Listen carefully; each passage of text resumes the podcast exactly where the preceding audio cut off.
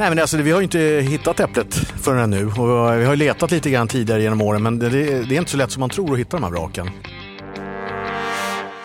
Båtlivspodden on tour. Idag har vi tagit oss hela vägen ut till Djurgården och eh, Vrak Museum of Wrecks där eh, vi kommer träffa Jimpa och Patrik, marinarkeologer.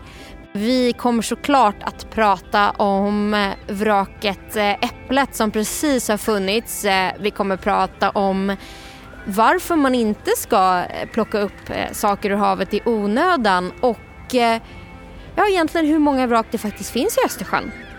Och nyhetssvepet med Lars-Åke då? Jo, men Lars-Åke befinner sig på andra sidan Atlanten där han har varit på båtmässa. Och eh, han kommer såklart att komma med en alldeles, alldeles egen rapport om det. Så jag tycker att vi inleder där. Jag heter Hanna Hellberg och detta är Båtlivspodden. Båtlivspodden är ett initiativ från tidningen Båtliv, Svenska Sjö Båtförsäkringar och Svenska Båtunionen.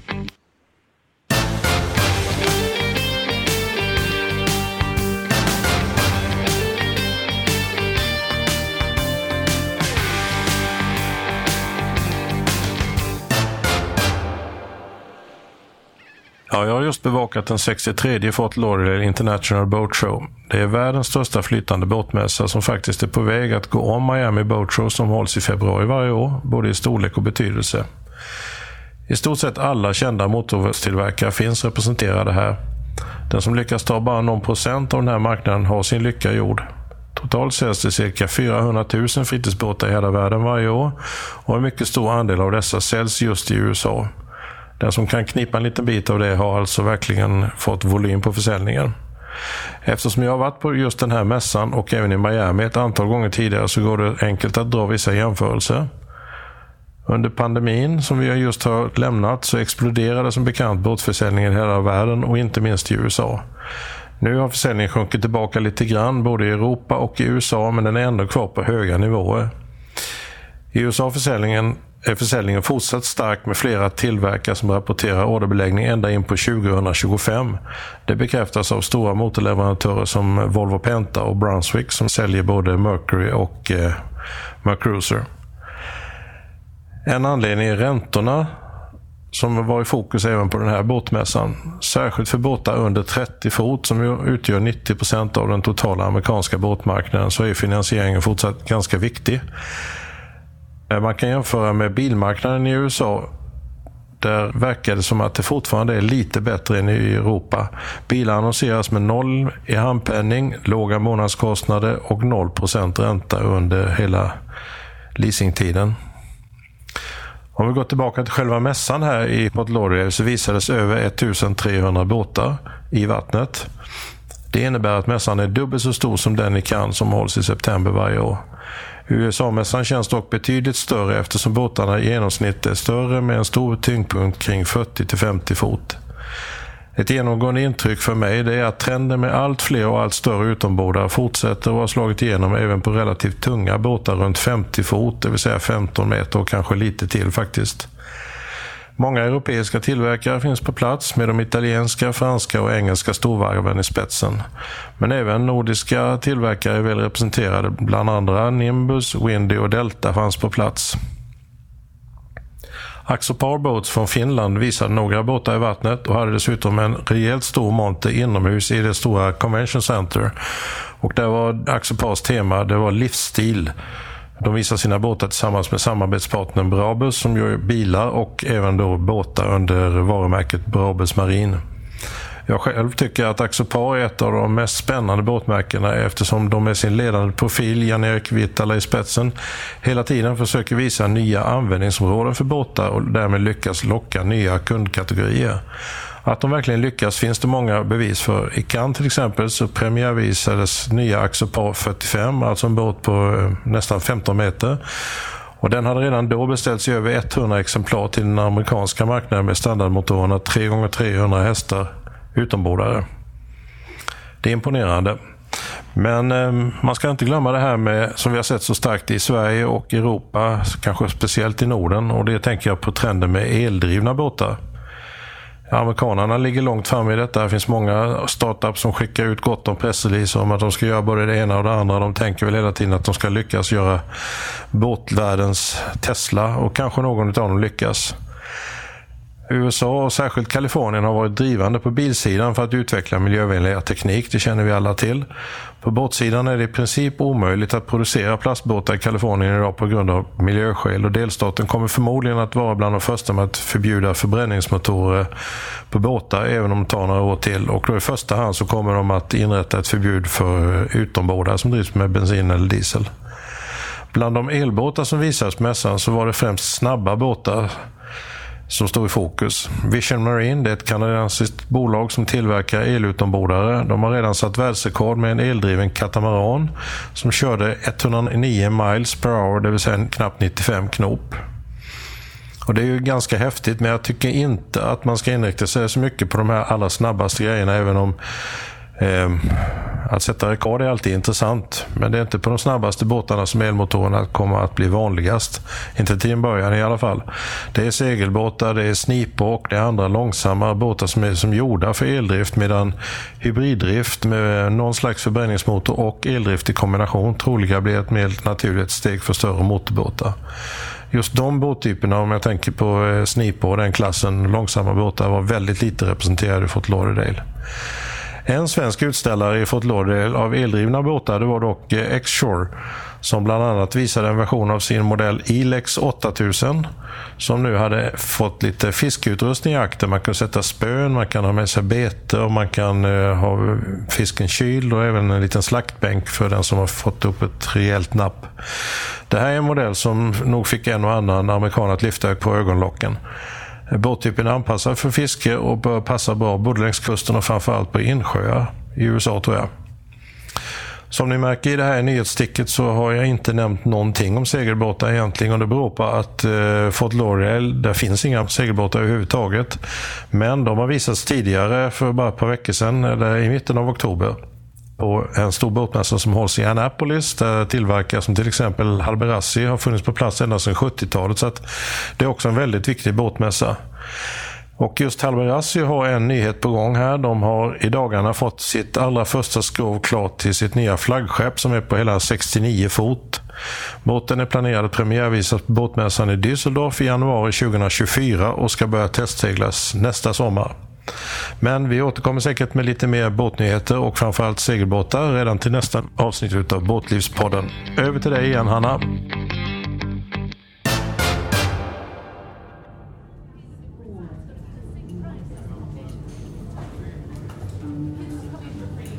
Där, och där är det en ganska häftig film om ni vill titta på den för den är ganska ball och det kommer lite häftigare animationer med sjöstrider, stormar och grejer, kanoner och och så de här ljuden under vatten. Så det, det tycker jag är rätt, rätt häftigt faktiskt. Men hur gamla är de här träbitarna? Eh, det här är tre stycken skeppsdelar då som vi har sågat och tagit prover på och som du var ute efter då, åldern. Eh, den här biten längst till vänster är daterad till våren 1627 och är huggen i eh, västra Mälaren. Okej, okay. och för de som skolkade historielektionerna, när sjönk Vasa? 1628. Ah. Så det här är alltså eh, vrakdelar från Äpplet som ah. är Vasas systerfartyg. Så hon eh, skulle egentligen ha eh, sjösatt samtidigt som Vasa men den var lite försenad. Men eh, ett kort, en kort period så låg de här faktiskt bredvid varandra på stapelbädden på Skeppsgården innan man sjösatte Vasa. Så det är lite häftigt att tänka att de här tre bitarna legat bredvid Vasa. Det lär ju varit en mäktig syn med två liksom, 50 meters skepp och speciellt då där liksom, stadsbilden såg helt annorlunda ut. De, ja. de ska vara rätt stora i förhållande till allting annat tänker man. Ja precis, där på Blasieholmen och det här skeppsvarvet låg, eh, det är ju där Grand Hotel och det ligger idag. Men där var ju en av Sveriges största arbetsplatser under en, nästan en hundraårsperiod. Där det var skeppsbyggeriet och där hade man ju allting. Alltså, det var ju skomakare, tunnbindare, eh, bagare och allt möjligt. Det var en häftig miljö förmodligen. Och där mitt i det här byggdes de här då. Är det till och med så att Skeppsholmen heter Skeppsholmen för att det var där skeppen byggdes? Ja, men hette, Blasieholmen hette Skeppsholmen först. Ah. Sen eh, flyttade man ut hela Ulriksbasen 1640 mm. ungefär. Och då, då hette det nya Skeppsholmen, det heter Skeppsholmen idag. Då. Mm. Det hette Vagnsholmen tidigare. Mm. Käpplingholmen också, Käpplingemorden om man har talat om den här medeltida grejer. Så vi, de har bytt namn eh, beroende, men det har ju att göra med Öluxbasen och Skeppsgården. Så därför heter det Skeppsholmen. Och det finns ju en del byggnader som faktiskt vittnar om den här, det marina arvet. Amiralshuset, den stora, och massa krutförråd och ja, ute på Skeppsholm och Kastellholmen. Så där kan man gå runt och kika också. Det, det här där vi står är faktiskt eh, också en byggnad som tillhörde flottan. vi står ju faktiskt på Galärvarvet. Så det här huset byggdes 1940, långt senare då. Men här hade man eh, flottans mindre båtar under vinterförvar bland annat. Mm.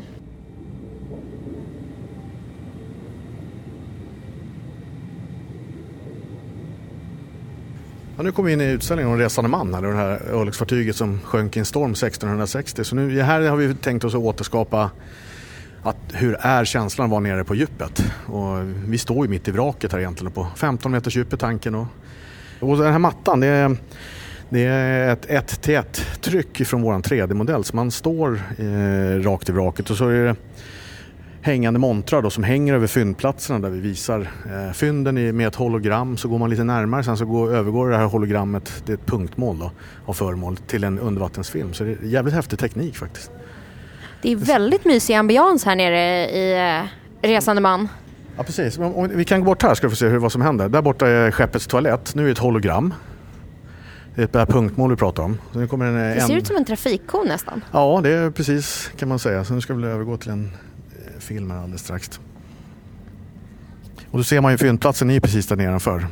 Ja, ja, ja. Där ser man ju... Eh... Officerstoaletten. En liten tratt. En liten tratt. Vad fick man om man inte var officerare undrar man ju då? kanske man inte vill veta. det tycker vi är en häftig teknik. Och här är just det här med bevarandet. Här kan vi ju bevara fynden på botten men vi kan ändå visa fynden här. Och vi kan ändå berätta samma historia. Så jag tycker det är ett häftigt sätt att visa det på.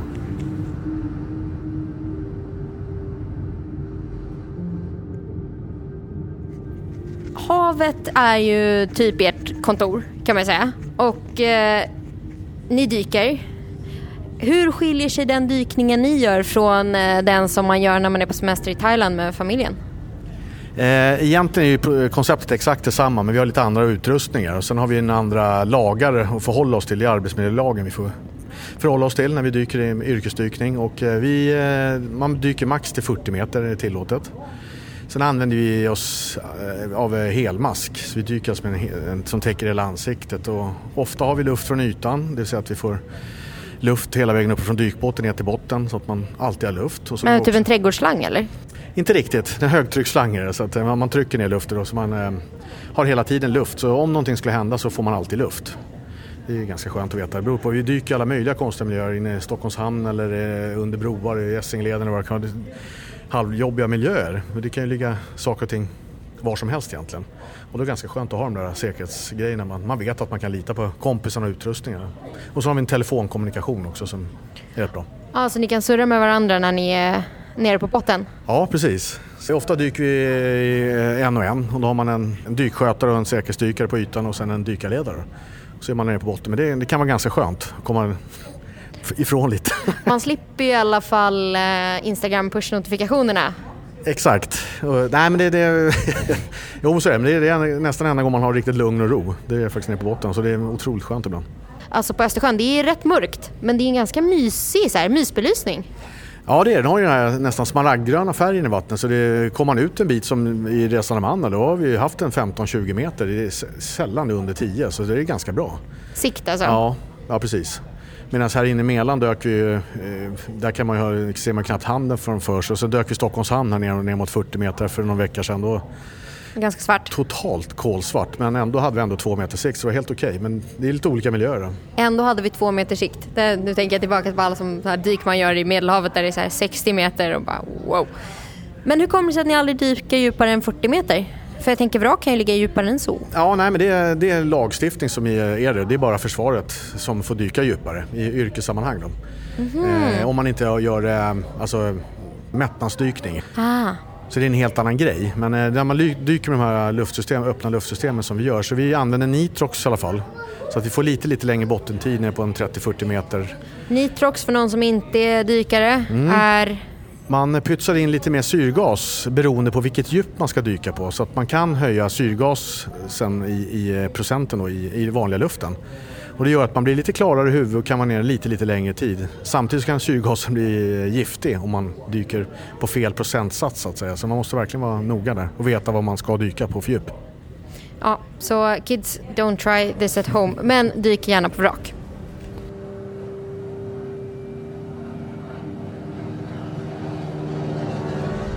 Tja! Har, har ni jobbat länge ihop eller? Ja, verkligen. Ett gammalt gift par. Håller på att gnälla på min båt. Alltså.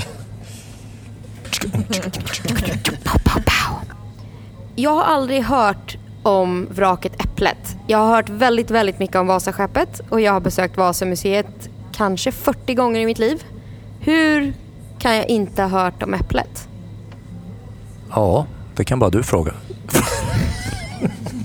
Svara på. Jag frågar ju nu. Det är därför jag frågar er. Ja, eh. Nej men alltså, vi har ju inte hittat äpplet förrän nu och vi har letat lite grann tidigare genom åren men det, det är inte så lätt som man tror att hitta de här vraken. Det är ju över 800 vrak i örlogsflottan ungefär som har funnits och eh, då är ju Äpplet en av dem. Men sen har det blivit så en otroligt stor uppståndelse såklart runt Vasa så det blir lite bortglömt också. Så det är nog därför lite grann. Men nu har vi haft möjligheterna med ett stort projekt då, som heter Glömda flottan att kunna leta efter gamla örlogsfartyg som har försvunnit i olika sund eller i eh, olika kajanläggningar och så vidare. Och då hade vi det här lite som eh, i bakhuvudet att Äpplet vore en av de häftiga grejerna att hitta. Då. Och då är jag nyfiken. Vasaskeppets eh, konstruktion, lite rank, kom inte speciellt långt. Var Äpplet en mer framgångsrik eh, konstruktion? Jo, definitivt. Men det var ju en, en period där Hein Jakobsson hette skeppsbyggmästaren som färdigställde Vasa. Han påbörjade inte Vasa men han färdigställde den för ordinarie byggmästare Henrik Hybersson dog under bygget. Så Hein Jakobsson, andre mannen, tog över och sen byggde han eh, Äpplet eh, ja, i princip nästan parallellt med Vasa. Så han försökte bredda Vasa faktiskt lite, påstår han i förhöret efter förlisningen. Och han breddade även Äpplet. Men vid den här tiden var det lite eh, ny mark det här med stora örlogsfartyg med två kanondäck. Det hade byggts jättestora eh, örlogsfartyg ja, 100 eller 50 år tidigare men man hade liksom de var lättare i konstruktionen i överbyggnaden och lättare artilleri med. Här var det ju tungt artilleri man skulle ha ganska högt upp. Så det var lite försöksverksamhet där. Så ja, det gick inte så bra med Vasa. Men Äpplet blev ingen jättebra seglare men lyckades ändå segla ner till Tyskland och Danmark och sådär och användes, om än inte så mycket, i flottan. Så Äpplet var ändå typ lika stort som Vasa? Alltså var hon ett regalskepp? Eller vad säger man? Jo det, hon var ju ännu större. Hon var väl det största som har byggts sedan 1580-talet då. Så hon blir väl en, en dryg meter bredare men lite eh, samma längd ungefär i princip. Då. Sen eh, vet vi inte riktigt hur resten av eh, eh, skeppskonstruktionen och formen såg ut. Det är det vi kan ta reda på nu men eh, alltså det här var ju ett av de största då. Så, så det var liksom ett riktigt maffigt örlogsfartyg. Så då är det ju med andra ord en väldigt maffig upptäckt ni har gjort. För hur länge har jakten på äpplet pågått?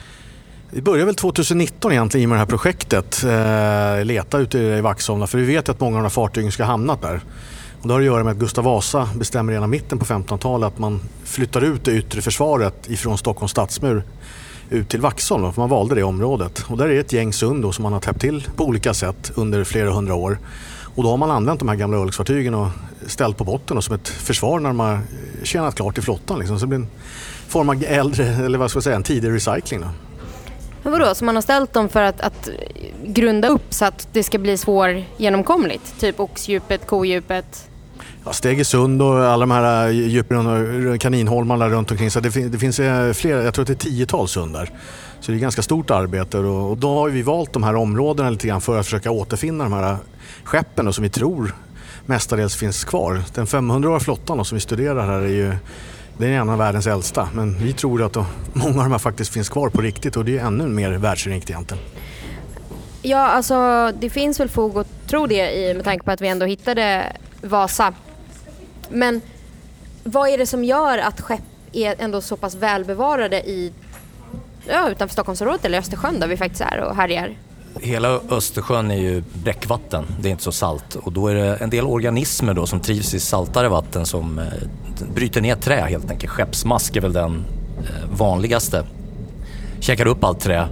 Om du är, ja, vad ska jag säga, norr om Öresund, kommer ut västkusten, eh, Nordsjön, Atlanten, Medelhavet, Stilla havet. Alla de haven kan inte trävrak bevaras speciellt länge i om de inte är nere i geggan och gyttjan. Så Vasa hade inte funnits om hon hade sjunkit i Engelska kanalen eller något sånt där. Helt, eh, utanför omöjligt. Göteborg hade ja, utanför liksom, Göteborg. faktiskt. Då hade det inte funnits ett skit kvar av Vasa, ja. förutom botten då. Så, så, så Ja, det är superbra bevarandeförhållanden i Östersjön. Och ju längre norrut man kommer desto bättre är det faktiskt. Dels för att vi Sverige också är exceptionellt för vi har de här skyddande skärgårdarna. Det har de ju inte polska, tyska kusten, mycket mer öppet. Där slås vraken sönder lättare. Vi har skyddande skärgårdar plus att vi har haft eh, mycket marin verksamhet då, och, och, och speciellt örlogsflottan då som på 1600 och 1700-talen seglade kors och tvärs över Östersjön för vi hade ju de här provinserna på andra sidan eh, havet. Fan vad spännande. Ja, men det, det, finns ju också som Patrik sa, lite som utanför Gotland, de här ställena där det inte är så välbevarat. Så det, det är inte en självklarhet att hitta de här eh, jättefina hela skeppen heller. Så vi får leta lite, man får ju hitta lite schyssta miljöer liksom, och kolla mycket historiskt material också. Så man ska alltså ha lite tur med var de faktiskt har sjunkit eller var, de har, äh, var man har sänkt dem helt skicklighet. enkelt. Inte tur, skicklighet. nej, men, men val, hur välbevarade ja. de är nej, men, nej, men Det kan ju vara så här, jag läste någon, eh, var någon krönika eller var någon som, där det står, många av de här skeppen finns ju omnämnda. Mm. Att de ska vara sänkta där och där eh, har förlist där och där, men alla som letar vrak vet hur svårt det är. Även inom begränsade ytor som runt Vaxholm och, och, och liksom verkligen verifiera också att det är ett specifikt fartyg. Det är inte så att man simmar ner och så är det en namnskylt på akten så står det Äpplet. Det är absolut inte, utan det är jättemycket tålmodigt jobb som ligger bakom. Först eh, försöka ringa in platsen. Var ungefär kan det här ha sänkts? Sen mäta upp det. Förhoppningsvis ha längd och breddmått från 1600-talet i det här fallet. Så att man kan verifiera det mot själva vraket. Och vraken är ju sönder... ursäkta sönderfallna. Så då måste man liksom ha en bra metod för att lyckas mäta bredden då som vi har. Vi mäter via däcksbalkar och sådär. Man kollar på detaljer. Vad kan det här likna? Och i Äpplets fall då är det mycket detaljer som liknar Vasa. Vilket gör att vi kan koppla ihop de här skeppsbyggmästaren då, Hein Jakobsson. Slutligen också dendroprover, alltså årsringsprover så att vi kan få en bra datering. Men det, men det är inte alltid säkert att den blir så bra. Så då måste vi utgå mycket från den arkeologiska datan då för att ringa in det. Så, så vi, vi har ju identifierat, jag vet inte nu, 20 fartyg kanske de sista åren här. Ja, något sånt är det. Och det har tagit lång tid även på de platser där, där man har vetat att jo, men här ska det ligga ett antal vrak. I Karlskrona har vi jobbat mycket men, men det är inte bara att, hoppa i och tro att, att du hittar det fartyget direkt. Och nu babblar jag på här. Men just runt Vaxholm, då har det ju hänt så mycket sen efter på 1800-talet. Man har muddrat, man har sprängt, man har vräkt i sten i början på 1800-talet. Så många av de här fartygen som ligger där runt omkring, de ligger under tiotals meter stenmassor eller finns inte kvar alls. Sen har det tillkommit andra eh, timmer och sånt där också. Men eh, just att det här ska man ju använt flera fartyg. Då gäller det också att veta vilka delar ligger lösa skeppsdelar. Tillhör det verkligen det här vraket? Det kan ju tillhöra ett annat vrak och det blir ju samma sak om det är åldersdaterat. man får verkligen tänka till när man tar proverna och även måttagningen. Då, så det, men i det här fallet var det ju extremt välbevarat. Vi trodde ju som sagt att det inte skulle vara så här välbevarat i och med att, som Patrik sa, att det har sprängts och muddras där. Men här simmar man ju upp liksom längst på insidan i jakten 10 meter upp och tittar ut genom bevarade kanonportar. Så det är en jävligt häftig dykplats också. Men det är tyvärr dykförbud ska jag säga. Ja exakt, så vi ska inte uppmana våra lyssnare att hålla på och dyka på vraket nu? Nej, utan vi har ju ett samarbete med marinen också så det är ett känsligt område fortfarande hela Vaxholm där. Så att, eh, vi ligger lågt med exakt var det ligger och djup och sånt där. Så. Ligg lågt, pun intended. Men eh, ni som ligger lågt med location då, det kanske börjar bli dags att introducera er i den här podden. Vi sitter ju på Vrakmuseet nu och vilka är ni? Hur kommer det sig att ni kan så mycket om sjunkna skepp? Jag heter Jim Hansson och är marinarkeolog och jobbar nu på Vrakmuseet här, eller Vrak Museum of Rex. Jag har jobbat här i 16 eller 17 år blev det nu, så att vi har hållit på med marinarkeologi större delen av yrkeskarriären. Så att det är stora eh, hobbyn och ämnet så att man, ja, man är väl hyfsat påläst och gillar att dyka och upptäcka nya grejer. Liksom. Vi ska prata mer om dykning sen. Patrik? Ja, Patrik Höglund heter jag. Jag är också marinarkeolog här på VRAK och då kan vi säga att VRAK tillhör en myndighet som heter Statens maritima och transporthistoriska museer. Så det här museet är det, är det sista då, det invigdes för drygt ett år sedan. Och ytterligare fyra finns då, Järnvägsmuseet i Gävle, Marinmuseum Karlskrona, Vasamuseet och Sjöhistoriska i Stockholm. För det känns som ett eh, litet systermuseum till Vasa men eh, lite annan vibe när man går in här. Jo, det är ett helt nytänk och det har lite att göra med dels att vi har hittat rätt mycket nya spännande grejer genom åren, de sista åren. De sista tio åren har vi faktiskt hittat riktigt spännande saker både här och där, runt om i Sveriges kuster och sjöar. Sen har också tekniken utvecklats så att det går att visa vraken nere på botten på ett helt annat sätt än vad vi kunde göra tidigare. Förut var det ju att man simmade runt med måttband och det gör vi delvis fortfarande, men att man skissar och tog bilder och sådär. Men nu kan vi visa en vrakplats i sin helhet med en 3D-modell som man kan snurra runt i och man kan faktiskt dyka i en, alltså en virtuell miljö. Och så, vi kan använda som ett verktyg och återskapa skråformer och sånt där som gör att vi kan visa det, här, det vi hittar på ett helt annat sätt. Och det är liksom där idén till det här museet kom. Att, som du sa, vi kompletterar Vasa och de andra museerna men i och med att vi hittar så mycket mer så finns ju så mycket mer att berätta från Östersjöns botten som vi nu faktiskt har möjlighet att göra, vilket är superkul faktiskt. Men eh, finns det några planer då på att eh, lyfta Äpplet och flytta in henne till vrak? Ja, digitalt. Vi ska dit igen med mariner i början på nästa år förhoppningsvis. Eh, och tanken är att vi ska titta på mer detaljer, jämföra med Vasa och se om vi kan hitta mer grejer som skiljer eller är lika. Men sen är tanken också att vi ska göra en 3D-modell som vi kan göra just de här återskapande rekonstruktionerna, titta på skråformen, göra jämförelser med Vasa för att se vad som har hänt egentligen. Och sen, här kan man ju då göra ett dyk faktiskt inne på museet. Då, så det är väl förhoppningen att vi ska göra. Sen har vi ju en liten miniutställning här bakom oss också. Ja det har vi, det ska vi också berätta. Vi har ju tagit oss eh, hela vägen, hela vägen. Vi har tagit oss ut på Djurgården till vrak. Så vi sitter här mitt i eh, stormande höstlov bland alla museibesökare. Och förhoppningsvis... Sitter vi i barnens ritbord just nu va? Exakt, vi ska testa vi våra kreativa kunskaper. Jag tänkte jag, kunde lägga till här, Jimpa sa att vi återskapar digitalt och så. Förr kan man säga, 60, 70, kanske 80-tal, då var det ju vanligt att man plockade upp mycket föremål, bärgade och sådär. Man begick en massa misstag, både från sportdykarhåll dykarhåll och från museernas håll. Att man plockade upp lite mer än man kunde ta hand om helt enkelt. Så i många, ja, hemma hos många privatpersoner men även faktiskt i många museimagasin ligger det massa föremål som liksom nästan bara ligger och förfars. Va? Så vi försöker nu ha en policy att vi bärgar ibland om vi anser att det är viktigt att vi har, någon, liksom, att vi har ett forskningsprojekt knutet till det här vraket eller vad det nu är. Till exempel hade vi en liten grävning på Osmundvraket, ett järnlastat fartyg här ute i Ingaröfjärden hade vi förra året. Då bärgade vi en del för dem. Men vi är ganska restriktiva för det kostar jättemycket att konservera. Man måste ta hand om det här. Man måste bygga ett museum om man bärgar ett stort fartyg. Och det är en kostnad då. Det är ju skattepengar. Va? Så vi är superrestriktiva nu. Bärgar bara när det är absolut nödvändigt.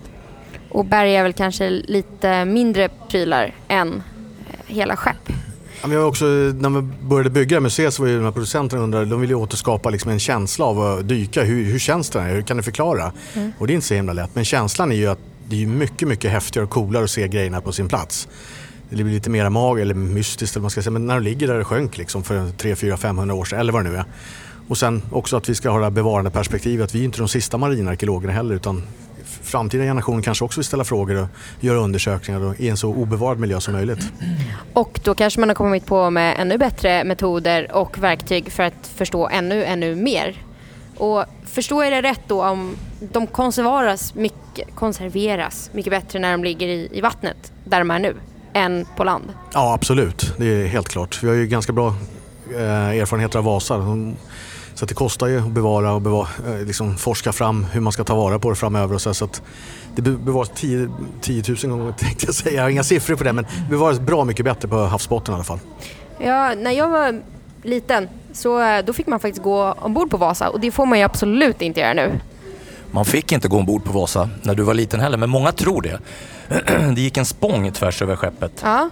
och den gick man på. Så det, däremot, man kunde bli inbjuden och sådär men eh, man, man gick generellt inte ombord på fartyget som besökare. Okej, okay, men vi gick på Spången så vi var liksom inne i, eh, om man går över däcket och, och man var mycket närmare skeppet. För ja. det museet var mycket mindre, man var tätt inpå. De höll på att spola med konserveringsmedel och vatten och sådär. Så mm. Jag ska bara säga en grej här med det här med välbevarade vrak och sånt där. Vi har ju dykt på många fartyg ute i skärgården som, är, som dels kanske grävdes av marinarkeologer på 70-talet så, eller att man innan, att de är liksom plockade och renstrippade av dykare i allmänhet. Och de vraken är ju ganska tråkiga att dyka på. Det är liksom ingen upplevelse längre. Så många, de flesta som dyker nu vill ju ha kvar de här, och låta grejerna vara på botten så att det blir en bra dykupplevelse både marinarkeologer och sportdykare. Så, så det är det vi strävar efter nu. Sen finns det ju alltid då problem med de som struntar i det där och ändå tycker att de ska plocka grejerna själv. Jag kan säga ett exempel. Du pratade om att du inte hade hört talas om Äpplet. Det finns faktiskt ett till Äpplet i Stockholms skärgård som har varit känt i ja, lite mer initierade kretsar. Det ligger ute vid Dalarö på 15 meters djup, ett populärt dykmål. Men det är helt trasigt för det sprängdes på 20-talet när man ville bärga svartek och kanoner och höll på sådär. Sjöhistoriska var där på 50-talet och bärgade och plockade upp grejer då med bristfällig dokumentation. Så vi, vi liksom är medskyldiga där själva och det, det vraket är ju ah, om man är jätteintresserad är det ju spännande, va? det går ju att se mycket. Men för en liksom vanlig dykare så är det, blir det ganska tråkigt. Det blir som en brädhög då. Hade det fått varit bevarat då hade det varit ett kanondykmål där. Men apropå det här med att dyka på vrak. Min dykkarriär är nog inte riktigt lika gedigen som eran. Men jag har dykt på ett riktigt, riktigt stort vrak. Eh, långt borta i Melanesien. Alltså vi pratar Australien och så tittar du lite nordost. Nära Fiji, nära Salomonöarna och folk bara, ja, någonstans mellan USA och Australien alltså. Och det är korrekt. Det här var alltså ett eh, gammal lyxkryssare som efter många krigiska turer britterna och fransoserna krigade om Vanuatu som man till slut använde för att frakta krigsmateriel. Tänk ett så här lyxigt art deco-skepp för att frakta krigsmateriel och sen så sänktes det här egentligen bara på pin kiv för att någon inte ville betala det. Och jag minns inte om det var fransmännen eller engelsmännen men man bara sänkte det för att fuck it, vill ni inte betala så kommer vi sänka det så ingen kan använda det. Och det här vraket ligger men fören ligger på 20 meter och motorrummet ligger på 60 meter. Så det funkar ganska bra att dyka på det även om man är, när man ska ner i motorrummet och här så ska man ändå veta vad man gör. Och all inredning är bevarat. Det sitter fortfarande statyer och ett så här känt dyk är Rosa damen. För i en salong så sitter det fortfarande kvar jättefina så här rosa statyer. Och sen har fiskarna tagit sig Anders på nätterna så har man eh, bioluminescens eller fiskar som liksom lyser på nätterna. Och det är ju en helt fantastisk upplevelse just för att det är som att simma runt i salongerna och folk har inte plockat någonting. Och hela poängen med den här otroligt långa storyn var inte berättat att jag har dykt en gång. Det var för att ta oss vidare in på konceptet plundring. För det måste ju ändå finnas den här myten om skattjagare. Hur förhindrar man att folk plundrar? För den här romantiserande Indiana Jones-drömmen måste väl finnas även idag hos folk? Jo, det gör ju det. Vi har ju problem med plundring. Jag har ju sett det också. Vi trodde att det hade lugnat ner sig lite för en 10-15 år sedan. Och sånt där. Men sen har vi sett nu, det var faktiskt när vi började bygga det här museet också, där vi började titta på massa olika vrak som var dykförbud på. Där visade sig att folk hade varit och sådär. Sen har det också visat sig att det är egentligen inga myndigheter som har någon riktigt bra koll på hur man skyddar och bevarar och sådär. Så att, eh, vi håller på att jobba ganska stenhårt med det här. Det har varit ett stort fall. Det största som har hänt hittills inom undervattensvärlden i alla fall. Ett brottsfall då, som är, fyra stycken åkte dit här för två år sedan. Så det, de var dömda och sådär men det ska upp till hovrätten och sådär. Men vi håller tillsammans med sjöpolisen och kustbevakningen och även marinen faktiskt och sen åklagarna, myndigheten och kulturarvsbrottsenheten på NOA. Det är många här nu men jag har fått ihop alla dem i en grupp som vi jobbar med så att vi ska försöka stärka skyddet, bevaka och göra att vi kan bevara dem. Men det är, det är inte ett svenskt problem utan det, är ju liksom, det finns ju problem med det här i hela Östersjön och sen jag menar, är Medelhavet så är det ett jätteproblem. För jag tänker att om man har svårt att hitta ett eh, regalskepp som då är stort, hur långa är de? 50 meter? Ja, ungefär. Nästan, Nästan. 47,5 ungefär. 47,5 det kan inte vara helt svinenkelt att hålla koll på små dykare som simmar omkring nere på botten heller. Om man knappt kan hitta skeppen då kanske man inte kan hitta dykarna som försöker plundra dem heller. Vi har ju eh, Europas längsta kuster också eh, nästan i Sverige. Så det är enorma vattenområden och så det, det har ju helt rätt. Det är jättesvårt att få till det. Så vi håller på att försöka hitta en metod där alla myndigheter kan hjälpa till med lite grann och kan lägga övningsdykningar på några av de här vraken som vi tycker är extra skyddsvärda kanske. Kustbevakningsflyg har de vraken också inplottade i sina system. Eh, marinen har, kan vi använda en del radarstationer vi kan sätta larm på. Sen har det jobbats fram en eh, Europol, en eh, ansiktsigenkänningsapp egentligen. Är det. Men man, man kan känna igen fynd. Så att, eh, vi håller på att jobba med sånt också så att man kan dokumentera fynd och försvinner det kan det fångas upp någonstans i EU. Så att, testa på olika sätt. Sen eh, förutom det här fallet då de som eh, åkte dit verkligen nu så har vi, Kustbevakningen, polisen har upptäckt många vad ska man säga, som har varit på gång eller rört sig på de här platserna där det ibland är dykförbud. Då. Vi strävar ju inte efter dykförbud. En, ett vrak som är fornlämning, då får man ju generellt dyka där, men du får inte plocka grejer. Så det är flera då som har blivit vad ska vi säga, lite skrämda av Kustbevakningen. De åker fram och kollar, hej vad håller ni på med här och sådär. Plus, det ska ju inte nog ofta man kan säga 99 procent av alla som dyker vill ju att grejerna ska vara kvar. De vill ju komma ner till den här Eh, orörda miljön då från 16, 17, 1800-talet vad det nu är och se det här som du såg i Stilla havet när allting finns kvar. Det, det är ju det man är ute efter. Och det de inte har i Stilla vraket då, det är ju trävraken som vi har här. Så vi har ju liksom lite äldre. Nej men eh, det svåra har varit att bevisa ibland att folk har varit på en plats och tagit vissa föremål. För du vet ju inte, är det, kommer det där föremålet verkligen från det där vraket? Då kan man hävda att det är ett så kallat lösfynd, att man hittat det lös på botten. Då. Men det vi gör nu är att vi gör sådana här vård och skyddsplaner.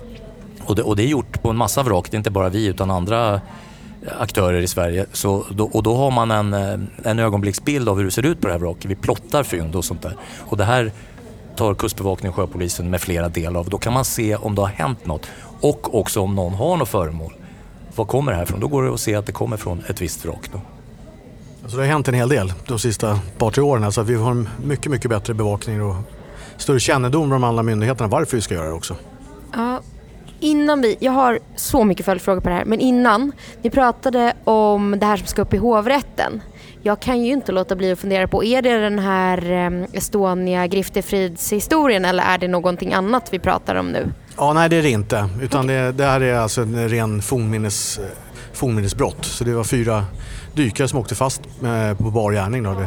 Tagna grejer från ett vrak. Mm. Och sen var ju både jag och Patrik med på husrannsakan och eh, plockades ju hundratals grejer ifrån husen där. Så de hade hållit på länge där så det var ju otroligt tråkigt att se. Sen har vi stöttat dem då med, i förundersökningen och sen har jag varit nere och vittnat också. Så att, vi får hoppas att det här går vägen i Högsta domstolen också. Så det... Och, och, det man kan säga kort där, det är ju att ofta är det inte värdeföremål som de här är ute efter. Utan det, det är mer sån här souvenirjakt, att man plockar och så har man det själv hemma hos sig i sin källare eller gillestuga. Och många av grejerna då, som sagt, de är ju inte konserverade, de, de bara förstörs där. Så det, ja, vissa då roffar åt sig så att andra inte får något helt enkelt. Så, så ligger grejerna bara förstörs hemma hos Det är ju I det här fallet var det så. Men i, ja. EU, vi är med lite grann i EU också med här kulturarvsbrottsbekämpningen som de håller på med. Så vi är medbjudna lite grann att hjälpa till med det där. Och det, är, det är droger, prostitution och sen är det kulturarvsföremål som är de stora brotten i EU. Så att vissa föremål, det kanske är mera typ Syrien, Medelhavet, Italien, Grekland sånt. Har, men, men det finns också en marknad för vissa av de här typerna av föremål som betingar jävligt mycket pengar. Alltså, ni bygger ju på den här Indiana Jones arkeologimyten ganska bra när ni berättar om jobbet på det här sättet måste jag säga. Fast det är liksom Indiana Jones under vattnet och rädda försvunna föremål och... För skatter i havet, jag satt och jobbade med någonting annat och så hittade jag en sån här ocean fact att det finns otroligt mycket guld i havet. Då pratar man i och för sig att det ligger liksom guldsmulor och så, att det är i princip omöjligt att få upp. Men den här myten om att hitta, tänk er de här gamla spanska fraktskeppen där det var liksom guldebloner och silversmycken och juveler. Vad är den mest mytomspunna skatten som man inte har hittat? Eller som ni skulle vilja hitta? Är det Östersjön eller hela världen eller? Nu, nej, nu får man prata hela världen. Jag har faktiskt dålig koll på den där, måste jag säga. Det... Ja, alltså, det, alltså, det är ju så här, nu låter man som en sån här förnumstig arkeolog, men det vi skulle vilja hitta är väl kanske ett förlist bronsåldersskepp eller bronsåldersbåt eller ett eh, vikingaskepp mm. kanske. Det, det, är ju sådana. Jag kan inte tänka, komma på något så som är skatt, skatt sådär alltså ekonomiskt värde. Tyvärr tråkig som man är. Men det som är roligt tycker jag, tycker du också vet jag, att, när man hittar som äpplet exempelvis. När man liksom börjar få kon på att det här kanske är äpplet, man börjar nysta i det och sen kommer fram till att det verkligen är det. Det blir ju som en slags belöning och då kan man ju berätta de här otroligt balla historierna jag vet inte, jag har inte fascinerats riktigt för den här guldgrejen om man ska vara helt ärlig. Men jag tror att inte... de som plundrar för fascineras nog av guldgrejerna? Jo precis, men du frågade oss här så jag vet inte, jag känner att... Nej men jag tror inte det är så mycket så i Sverige faktiskt heller. Det är inte samma, alltså det är klart att det finns föremål som kan vara värda saker här. Någon, någon keram... champagne de Ja, och keramik, någon speciell keramik från 1600 eller 1700-tal och så.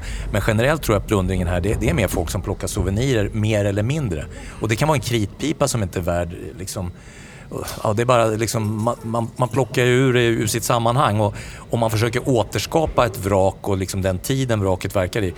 Ju mindre som finns kvar av vraket och prylarna ombord, desto svårare blir det att berätta det här vrakets mm. funktion i sin samtid och sådär. Man, man, kan tycka då att som, ja, men det gör väl inget om jag tar den här lilla grejen. Nej, men så gör nästa person det och nästa och nästa. Och till slut så är det bara ett tomt skal där på botten. Alltså det... Jag har ett ganska bra exempel. Osman Raker nämnde tycker jag är spännande. Det ligger här ute vid Ingaröfjärden. Det är järnlastat vrak. Men sen riggdetaljerna är helt identiska. Enligt riggexperter så är det nästan, ser ut som det är klonat från Henry VIIIs eh, stora braktskepp nere i England, Mary Rose. Mm. Och hade liksom de där grejerna försvunnit och man har fått dem i handen och, och sen får man reda på att ja, den enda kända liknelsen vi har är Mary Rose. Henry VIIIs största skepp, då skulle man inte tro att det var ett litet klinkbyggt fartyg byggt i Uppland eh, här i Sverige med en järnlast. Så att där kan man ju se på ett ganska bra exempel tycker jag på hur det kan bli när saker och ting försvinner från sin kontext, från sin plats. Så små detaljer tagna ur sitt sammanhang liksom hjälper inte arkeologer men också jag kan inte tänka mig att de här grejerna bringar in något större värde liksom om man skulle sälja dem heller. Så det är ju nästan ännu sorgligare om man bara tar dem och de förgås mm. och tappas. Ja det är skittråkigt men sen kan det vara i samma vrak där. Jag har ju haft problem med plundring där också på Osmenvraket. Där försvinner en trefotsgryta som de flesta experter trodde var tidigt 1600-tal. Men när vi fick alla andra dateringar och det ringade in liksom när skeppet är byggt och förlist ungefär. Då hamnar man nere i 1540-talet. Då backar man ju dateringen på den här trefotsgrytan. Den här typologin hade kunnat förändras. Nu har vi ett foto på den men det är sånt också som förstör. Liksom, att man eh, kan förstå en utveckling av exempelvis en trefotsgryta. Kanske inte alla tycker är jättekul men man kan berätta mycket kring det och sånt kan ju också... Vad är en trefotsgryta? Ja, det är en liten gryta som står på tre ben, ett litet handtag som man ställer in i, gry, eller i spisen, den murade spisen man eh, lagar mat i helt enkelt. Jaha, så då blir det historiskt, historiskt signifikant i den kontexten av att så här levde folk, här kunde man laga mat och så här såg liksom hemmalivet ut. Ja, och, och en sån, eh, sånt eh, kärl exempelvis skulle man kunna ha tagit prover och se vad, vad sista måltiden exempelvis, vad åt man ombord? Nu är det borta liksom. Var det tillverkat någonstans kan man också ja. se ibland. och så är det ju det här som, som Jimpa sa att eh, den här grytan eh, de som håller på med grytor då, dater, ofta när man gräver i städer och sådär, då daterar man ju stadslagret, den, den, tid man gräver i utifrån keramik. Eh, ofta trasigare grejer då än vi hittar på själv. Och, och, nu kunde man ju visa att den här typen av grytor då hade använts betydligt tidigare än man trodde för, vilket innebär att man kanske måste tänka om då när man gräver ett stadslager. Oj då, det här lagret kanske inte är 1610-tal utan 1550-tal. Alltså det är så mycket sådana här förskjutningar som sker och forskning och sån arkeologi, historia, det går ju långsamt. Det är det kanske inte alla är, är med på. att det, det, är de här små fynden, små stegen framåt hela tiden som leder vidare och vidare och gör att vi får en, en bättre bild av dåtiden. Ja precis, och man gör de här sambanden med andra vrak exempelvis, andra stadsgrenar, man hittar liknande krus men många av de där är de här tyvärr borta. Liksom. Nej, men anledningen till att jag tror att jag har en så här romantiserad bild av eh, det här med skatter i aveln är att vi har ju snuddat på det tidigare i Båtlivspodden, jag och min kollega Lars-Åke. För, eh, jag vet inte om ni har hört det, men det är krig i Ukraina. Och i samband med det så har man beslagtagit massa ryska superyachts Tänk om de sänks och blir vrak i framtiden. Det är spännande. Och då har man ju i samband med att man har beslagtagit dem hittat vad man tror är ett så här förlorat Fabergé-ägg.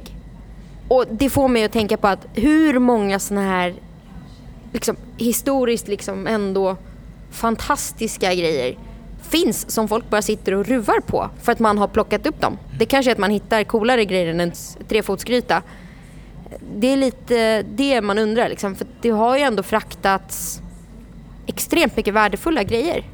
Ni har ju den här, eh, en utställning om resande man. Där var det väl extremt mycket eh, värdefulla grejer i lasten som jag förstod det. Jo det är det. Vi har ju skyddsspärrat några, några oj, halstabletten åkte ut här. Eh, nej men vi har ju skyddsspärrat en del synliga mynt som är konserverade men sen ligger väl i lasten såklart en hel del där. Den skulle ju ha varit... Jaha. om tio minuter börjar svensk visning om vraket resande man med statliga Om tio minuter en svensk visning om vraket resande man med statliga ja, vi som sagt, vi sitter ju på museet och är man nyfiken så kommer det om tio minuter vara en tur om vraket resande man.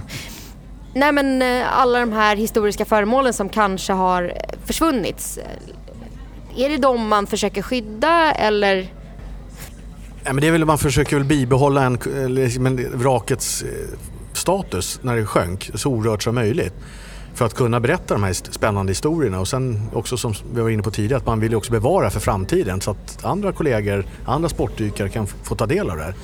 Så ja. det, det, är viktigt om vi ska kunna berätta en korrekt historia vilket är jätteviktigt. Du var väl inne på det här med att kriget i Ukraina exempelvis och det har man ju sett i Syrien, det såg man i andra världskriget. Det första man nästan gör det är att försöka utplåna motståndarens eh, identitet eller historia. Så att kan man inte berätta en korrekt historia så kan man använda det, eller någon, i jävligt dåliga sammanhang. Skriva om historien till sin egen fördel? Ja. Och på Resande man där, där har vi ju bärgat då föremål. Dels har vi bärgat några skyddsbergat, det är en ganska utsatt plats det där. Ligger eh, ja, grunt och det rör sig mycket på botten av vinterstormar och så. Plus att de här mynten då kan locka vissa. Så de har vi skyddsbergat. Men annars har vi bärgat digitalt då som vi säger. Vi har, vi har ju 3D-fotat föremål på botten och som man visar här på museet då i liksom hologramform på själva vrakplatsen. Mm. Så det är lite det tanken att man, man, kanske inte behöver bärga de här för att visa för folk heller. De kan ligga kvar där och, och mycket dokumentation kan vi göra utan att vi gör ingrepp. Det är liksom så lite hållbarhetstänk då precis som är populärt här mm. i världen just nu. Att, att vi försöker få ut så mycket information som möjligt utan att behöva göra ingrepp. Och gör vi ett ingrepp då har vi en bra plan för framtiden. Vi har konserveringspengar, vi har eh, plats att förvara föremålen och sådär. Och vi har ett skäl till att vi gör det. Inte bara så här, ja men det vore kul att lyfta upp det här och visa på ett museum. Utan vi vill ju veta något mer om föremålet, att det kan berätta om vraket eller tiden eller föremålet. Vi kan ju berätta också att skyddet av de här som vi pratade också om, det här med plundring, har ju blivit bättre. Bara innan sommaren så var det några som var där och dök och eh, de hittade sig inom två timmar, Kustbevakningen och sjöpolisen. Så att det är svårare och svårare nu att eh, göra sådana här grejer. Men just på en sån plats som är så unik då, så finns det ett bra skydd. Jag kan berätta en lite rolig grej. Vi skulle öppna museet för ett drygt år sedan och en vecka innan så var jag och Patrik ute och dök på Nämndefjärden med sjöpolisen och då ringer eh, marinen och eh, då har de hittat en skarp mina. Och han det här, undrar om inte det här är nära resande man, kan du skicka koordinater och grejer? Så visade det sig att det var bara några hundra meter ifrån. Så vi fick ju skicka våra 3D-modeller, rapporter och liksom skulle göra beräkningar och grejer. Men det var som sagt en vecka innan öppningen när kungen skulle komma. Så hade vi haft otur kunde vi haft en tysk andra världskrigsmina som hade sprängt hela vraket för det gick inte att flytta. Så att, sånt kan man inte skydda sig mot men det var ju en jävla lustig händelse. Men vad hände med minan?